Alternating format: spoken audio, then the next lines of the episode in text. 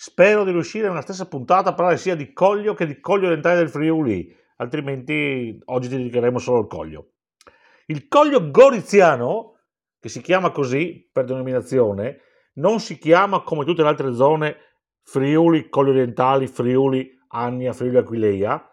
Il Coglio, per motivi probabilmente politici o ideologici, non, non so il motivo, si chiama Coglio Goriziano. Stessa cosa un po' per il Carso, non ve l'avevo detta sta cosa qua la settimana scorsa. Comunque, vabbè, andiamo avanti. Il Coglio, il nome da cui deriva, deriva dal latino collis, ovvero collo, detto anche Coglio Goriziano, quei in friulano, Brda in sloveno, è quella reale di collina che sta in Friuli, in provincia di Gorizia, appunto, ai confini con la Slovenia, che si estende tra il fiume Isonzo e il suo subaffluente di destra, il fiume Iudrio. Il limite nord è Dolegna del Coglio, ad est il confine con la Slovenia, ma un attimo andiamo anche di là in Slovenia dopo, dove si chiama Brda appunto. E... Anzi, diciamo subito, il limite italiano è il confine con la Slovenia, si chiama Brda, ma il confine est eh, di là è sempre il fiume Isonzo e a nord canale di Isonzo, a sud la Vipasca Dolina in zona Nuova Gorizia, che anche se tanti anche se diversa dal Coglio per vari motivi, tanti la considerano come Coglio. Eh, chiaramente per motivi di cultura e zone, c'è qua c'è un po' di tutto, insomma, ci sono tantissimi sloveni in Italia, in Slovenia si parla italiano, c'è, vabbè, insomma, eh, c'è un po' di tutto qua, eh, che li voglio tutti bene, sono tutte grandissime persone. C'è un progetto che parla di unire eh, Coglio Orientale del Friuli, Coglio Goriziano, Gorisca Borda e Vipasca Golina ci vorrà tantissimo tempo per arrivarci, però vabbè, intanto andiamo avanti.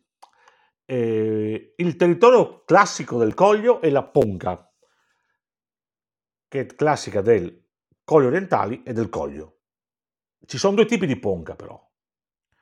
La Ponca, la ponca che è il Flis di Cormons, che è più recente, e Flis di Griveau, cosiddetto, più a nord, la zona di Savognano del Torre, sopra Cividale, più o meno per darvi un'idea, che è una zona eh, più storica, ha molti più anni, è più ricco, eh, è più grossolano, le rocce eh, sono più grosse, sono più compatte e qua a fondo valle si riesce a ottenere una maggiore acidità nei vini.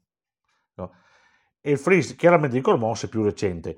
Perché vi dico che la zona è uguale? Perché il territorio di Corno e Butrio, che è nei colli orientali del Friuli, è molto simile al territorio che c'è a Cormons.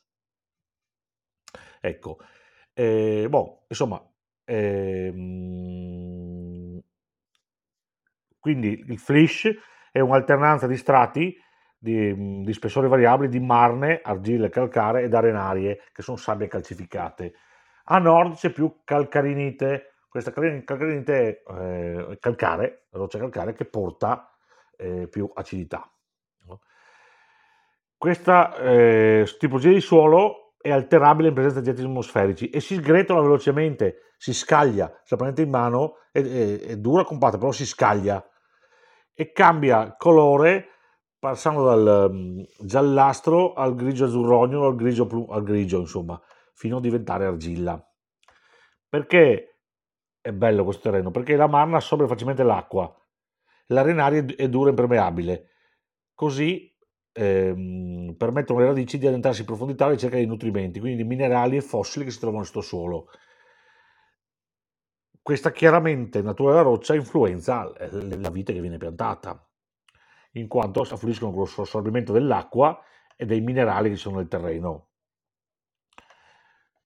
La ponca garantisce una poca vigoria alla pianta e quindi mantiene anche bassa la produzione per ceppo, quindi va a incrementare la concentrazione di sostanze, di sostanze nutritive, di sostanze estrattive nei grappoli, quindi tecnicamente va, tra virgolette, ad aumentare la qualità, cioè più sostanze.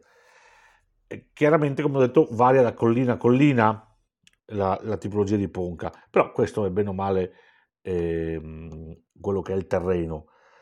Il clima è particolare perché sono le montagne, le colline sono esposte al sole, sono forti escursioni termiche e la distanza vicina del mare Adriatico, che addirittura da alcune colline col, col cielo terzo si riesce a vedere il mare, eh, la zona è adatta per la maturazione aromatica e la, e la, la preservazione della freschezza del varietale dell'uva, sia di vitini che siano autoctoni che non autoctoni, che alloctoni, virgolette, insomma.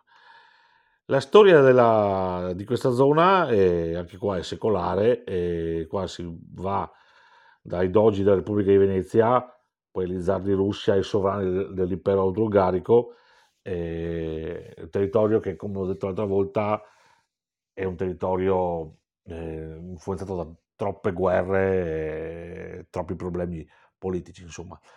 Nel 1964 è nato il consorzio eh, Coglio per valorizzare il territorio e dal 1968 è riconosciuta la DOC. Sulla DOC la zona non ha sottozone, eh, qua ci sono vari problemi, ci sono troppi contrasti tra produttori, troppi tra idee, hanno creato eh, varie associazioni di produttori, eh, la, eh, la, ribolla gialla di Oslavia, che è una ribolla, ribolla gialla macerata, che è orange, eh, il consorzio per la tutela del pino bianco, poi c'è un'idea sul pino nero, insomma ci sono varie cose, eh, ma alla fine eh, non ci sono sottozone, anche se le zone sono veramente diverse. Qua vige molto la viticoltura in purezza, quindi il, vigneto, il vitigno viene coltivato in purezza. Chardonnay, Chardonnay, fino friulano, friulano, Merlot, Merlot e, e via così. Secondo me le cose migliori sono i blend. No?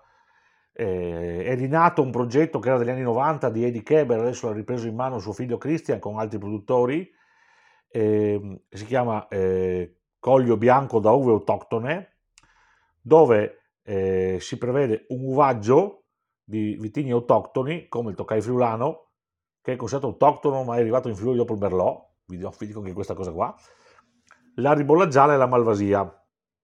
Questi, I produttori per adesso sono sei, eh, sono Korsic, Muzic, Terra del Faet, Keber, eh, Eddie Keber, questo nello specifico, Maurizio Buzzinelli e la cantina di Cormons.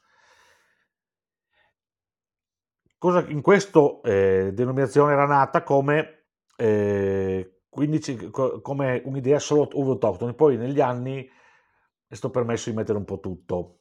No? Invece qua c'è eh, il Toccai friulano deve essere al 60% eh, minimo.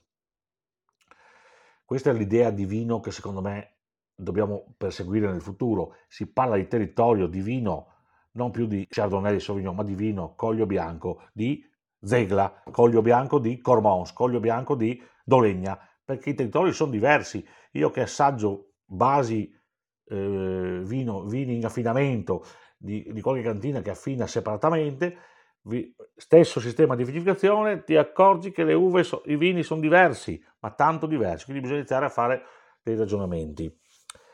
Gli ettari vitati in questa zona sono 1500, le espressioni territoriali come ho detto sono varie, eh, lo dividiamo un po' in microzone il coglio per capirlo un po' meglio, partendo dalla zona di Oslavia, che è una frazione di, eh, del comune di Gorizia, qua c'è terra di ribolla gialla, terra, ribolla gialla qua è presente da tantissimi anni, tantissimi anni, eh, centinaia si dice, eh, una zona collina, anche se arriviamo a 200 metri, non pensate che si arrivi molto alti, una zona che è ideale per la maturazione della ribolla.